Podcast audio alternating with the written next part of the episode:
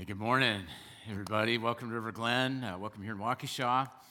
Great to have you here. Welcome to everybody on the other side of the camera in Pewaukee and online, uh, wherever you're located. We're delighted to have you. Thank you so much for making River Glen part of your uh, weekend. As we begin this uh, new series, I want to make an assumption, and uh, my assumption is that 99.9% of us have one of these. Yeah, we call this a phone a mobile phone, but it really is a lot more than that. It, it's really a device, a multifunctioning uh, device. I mean, you can text other people, it's not just a phone, you can text. It's a communication device, it's a social media device. You can get on social media and tell the world, let the world know what you had for lunch or uh, dinner, right? And it's an entertainment device. You can play games on here, you can stream television shows, movies, you can get on the internet, you can do a search. But one of the biggest parts of, of this device is the camera. You know, some of, our, some of our phones have better cameras than dedicated cameras that you can buy. And it's really, it's super easy to take a picture with one of these. You can take a selfie, right? Just do this, push the button, and you can upload it, filter it if you want. You can, you can uh, post it in a few seconds. And it's easy, it's quick, it's done.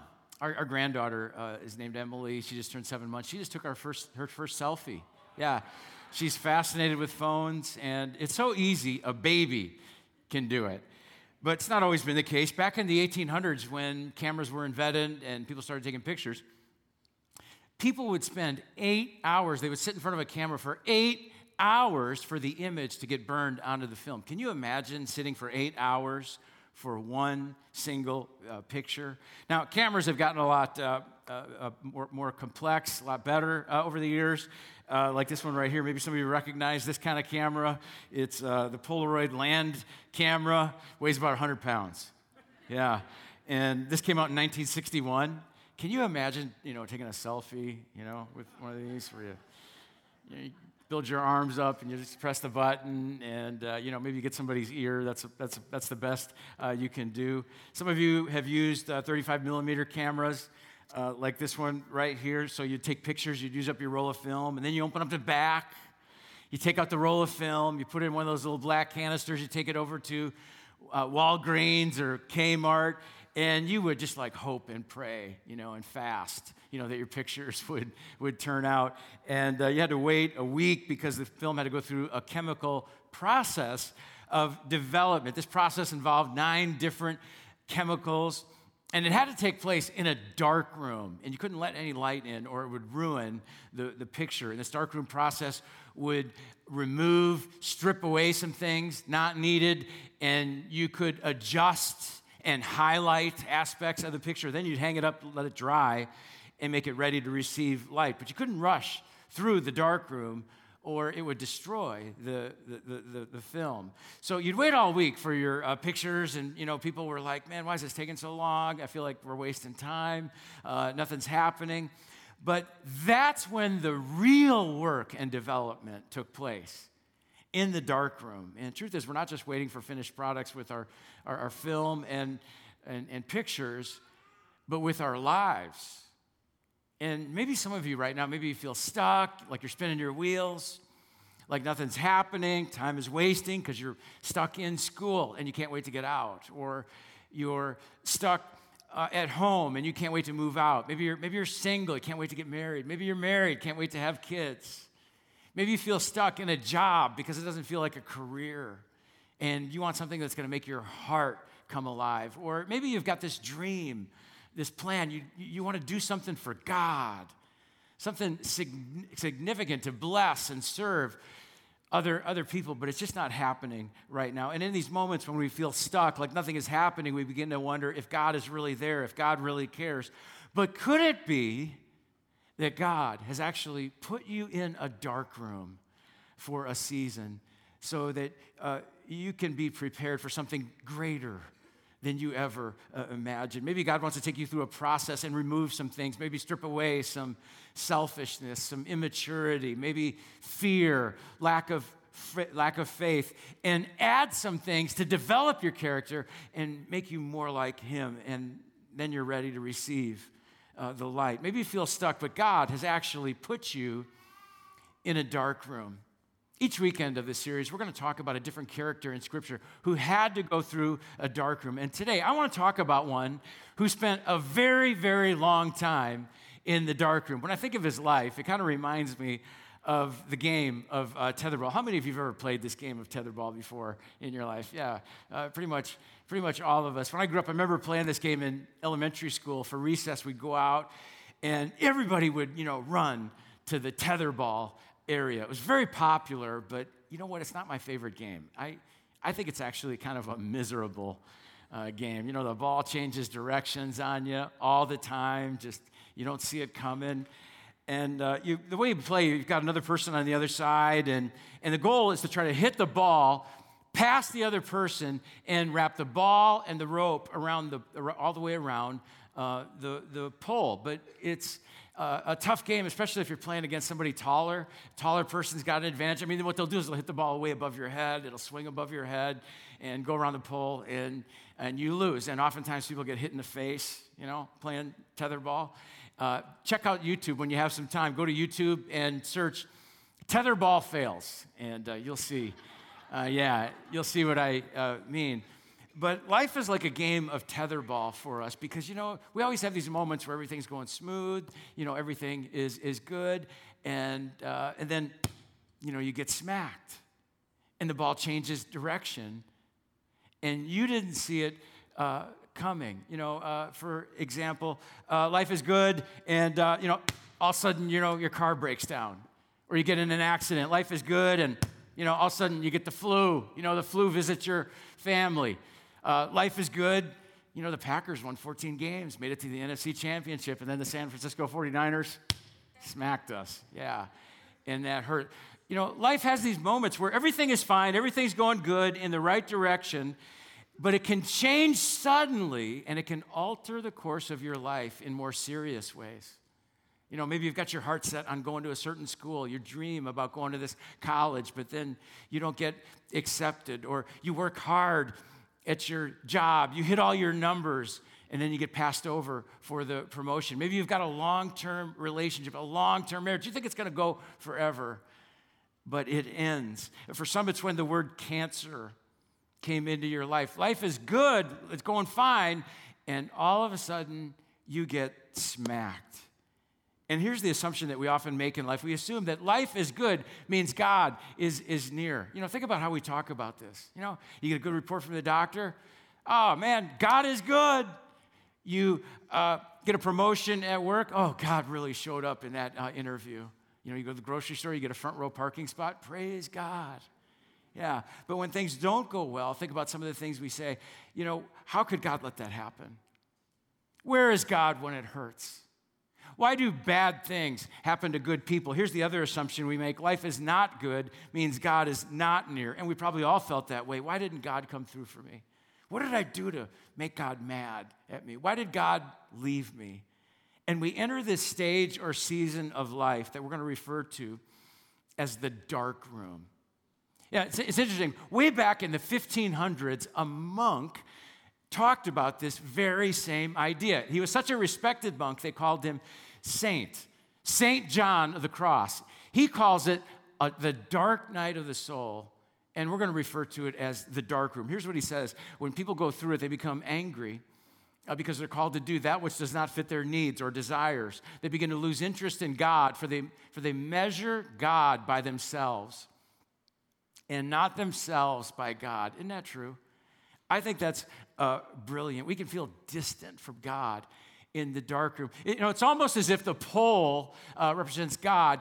And the more we get smacked, the more we get hit in, in life, the further away we feel from God. And, and if that's you today, if you feel that way today, or if you've ever felt that way, today is for you. Today we're talking about a guy who went through a dark room that seemed to last a very, very long time. We're going to talk about a guy by the name of Joseph, not, not Mary's husband.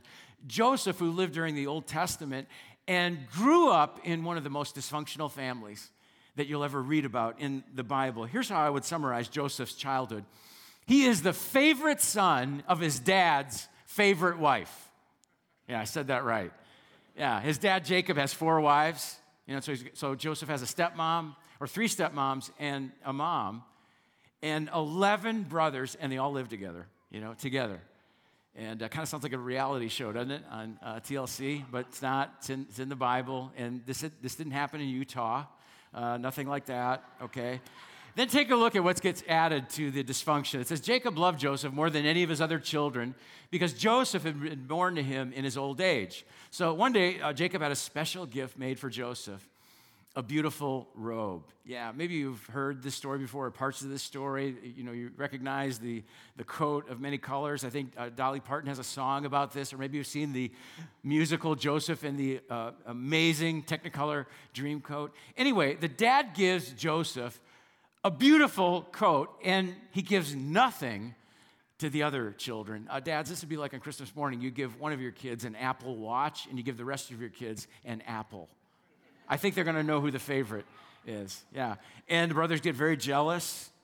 It says his brothers hated Joseph because their father loved him more than the rest of him. The rest of them, they couldn't, they couldn't say a kind word to him. But it's not just a problem because the dad showed favoritism. It's also a problem because Joseph begins to think that he deserves it. He gets, he becomes a little arrogant. It says one night Joseph had a dream, and when he told his brothers about it, they hated him even more. Joseph has this dream one night where all the other brothers, the 11 other brothers, bow down to him. And uh, then he decides to tell his brothers about this dream, which shows his lack of uh, emotional awareness. I mean, he walks out wearing that coat of many colors. And he says, hey, hey, guys, I had a funny dream last night all of you bow down to me. Isn't that interesting? And they're like, yeah, that's really interesting. And they begin to talk behind his back. They begin to plot against him. They talk about killing him. Until one of the brothers says, you know what, we probably shouldn't kill him. Instead, while they're out working one day, they throw him in a cistern, which is a well, a pit, and they sit down and they have lunch and they discuss what to do. Here's how the conversation went uh, Judah said to his brothers, What will we gain by killing our brother? We'd have to cover up the crime. Instead of hurting him, let's sell him to those Ishmaelite traders. After all, he's our brother, our own flesh and blood. And his brothers agreed. So when the Ishmaelites, who were Midianite traders, came by, Joseph's brothers pulled him out of the cistern and sold him to them for 30, 20 pieces of silver. And the traders took him uh, to Egypt. The brothers sell Joseph to these uh, traders. Uh, interesting uh, fact if you do the research, this is where the phrase uh, Trader Joe's uh, came from. Trader Joseph's. Yeah, now you know. Just kidding, but they sell him to these traders. And then they kill a goat. They rub goat's blood on that coat, that colorful coat. They go to their dad and they say, We don't know what happened to Joseph, but we found his coat. Looks like a wild animal attacked him, killed him. And uh, Jacob is heartbroken. His favorite son has died. In the meantime, here's what happens to Joseph. When Joseph was taken to Egypt by the Ishmaelite traders, he was purchased by Potiphar, an Egyptian officer. Potiphar was captain of the guard for Pharaoh, the king of Egypt. Potiphar is this high ranking official in the Egyptian army. He works for Pharaoh. Potiphar buys Joseph as a slave and puts him to work in his household. And so, if life is like a game of, of tetherball, I mean, up to this point, Joseph's been winning. You know, coat of many colors, favored son, uh, without really even much effort uh, from, from himself. But all of a sudden, he gets smacked, and the ball changes direction. He goes from favored son with that new coat to rejected by his brothers, thrown into a pit and sold into slavery. I mean, he thought God had this amazing plan for his life. Everybody's going to bow down to him, but it all changed suddenly. You ever been there? You think God's got a plan? You think you've got a dream, a great dream for, for life? And then all of a sudden, it doesn't seem to work out. But look at what it says next. The Lord was with Joseph, and so he succeeded in everything that he did as he served in the home of his Egyptian uh, master, which I think is surprising in many ways because if the Lord was with Joseph, uh, wouldn't you think that he wouldn't have gotten rejected by his brothers and thrown into a pit and sold into slavery? But even though Joseph got, got smacked, smacked around like a tetherball, the Lord was with him. And, and it's surprising how Joseph, he lost his freedom, he lost his family. He lost his, his new coat. He lost his status. But Joseph works really hard and impressed Potiphar so much, Potiphar puts him in charge of his entire household. But then Joseph's story takes an interesting turn. So Potiphar gave Joseph complete administrative responsibility over everything he owned. With Joseph there, he didn't worry about a thing except what kind of food to eat. Joseph was a very handsome and well built young man, and Potiphar's wife soon began to look at him lustfully. Come and sleep with me, she demanded. Mrs. Potiphar begins to have eyes for uh, uh, Joseph while her husband is away uh, working. She finds him attractive and she begins to pursue having an affair with Joseph. But look at Joseph's amazing response. Joseph refused. Look, he told her, My master trusts me with everything in his entire household. No one here has more authority than I do. He's held everything back from me except you because you're his wife. How could I do such a wicked thing? It would be a great sin against God. She kept putting pressure on Joseph day after day, but he refused to sleep with her, and he kept out of her way as much as, as possible. I want you to notice what Joseph doesn't say.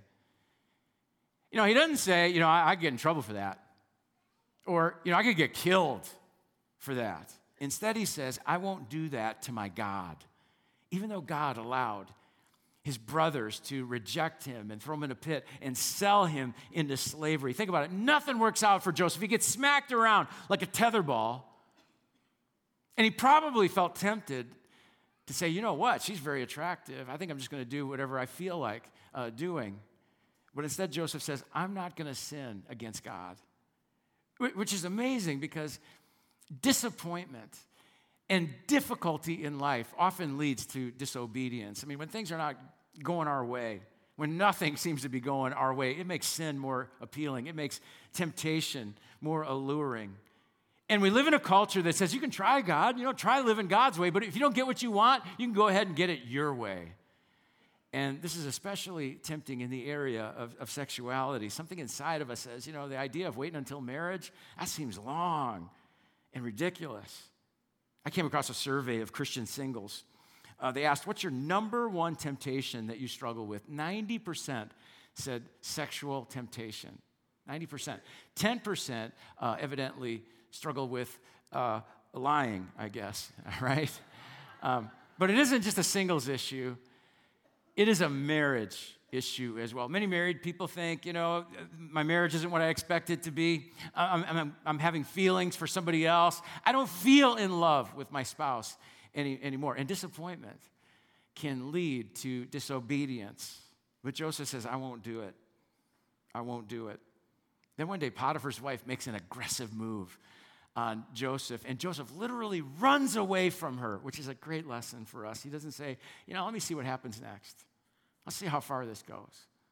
Or, you know, I'm going to wait until I'm tempted. Instead, when she reach, reaches out and grabs his coat, he, he, he runs out of his coat. But then after he runs away, I mean, she feels so embarrassed. She tells the guard, Joseph tried to attack me. And her husband Potiphar finds out, and Joseph gets thrown into prison. And once again, Joseph gets smacked, and the ball changes direction. I mean, he ascended, and Potiphar's home. He worked hard for Potiphar, but then he gets thrown into prison for 10 years. And when I say prison, I mean dungeon. And when I say dungeon, I mean a dark room. But in this dark room, God continues to work in his life to develop him into the person that he needs to be for the plan that God has for him that unfolded in that dream. But let's be honest, none of us want to spend time in the dark room. I mean, it's one thing to do something wrong or make a mistake and get punished or face consequences, but Joseph did the right thing and he still seems to get punished. And for those of you feeling that way, I've done everything right, life is still not good, and you begin to wonder, is God near? Take a look at what happens next to uh, Joseph. So he took Joseph, Potiphar took him, threw him into the prison where the king's prisoners were held, and there he remained. But the Lord was with Joseph in the prison and showed him his faithful love. Even in prison, even when nothing seems to be going his way, the Lord is with him. And the Lord made Joseph a favorite with the prison warden. Before long, the warden put Joseph in charge of all the other prisoners and over everything that happened in the prison. The warden had no more worries because Joseph took care of everything. Here it says it again the Lord was with him and caused everything that he did to succeed. Is it everything he hoped for? No, it's everything in prison.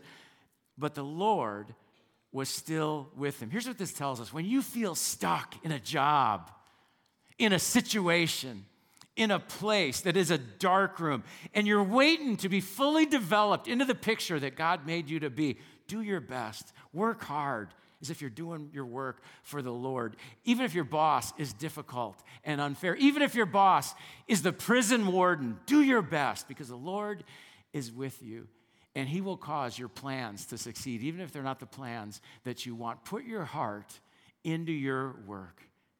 And so this continues for several years until one day Pharaoh wakes up and he had a troubling dream. Back then, they would always try to interpret what does this dream mean? And so Pharaoh begins asking people, you know, what, what does this dream uh, mean? He says, I dreamed that I, I, I saw seven skinny cows eat seven fat cows. What does this mean? But nobody could answer that. Finally, his cupbearer, who's like a butler, says, Hey, you remember uh, when I was in prison and uh, I did some time? Uh, there was this guy that stayed. They let me out. He stayed. He interpreted one of my dreams. Pharaoh's at his wits' end. Pharaoh's like, Well, bring him. Maybe he can figure this out. And all of a sudden, after all of these years and all of these hits, Joseph stands before the most powerful man in the world. And Pharaoh says, You know, do you know the meaning of this dream? And Joseph says, Yeah, I can tell you what it means. It means you're about to have seven years of abundance, followed by seven years of famine.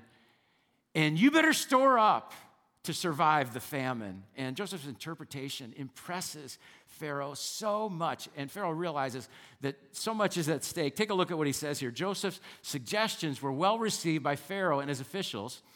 So Pharaoh asked his officials, Can we find anyone else like this man?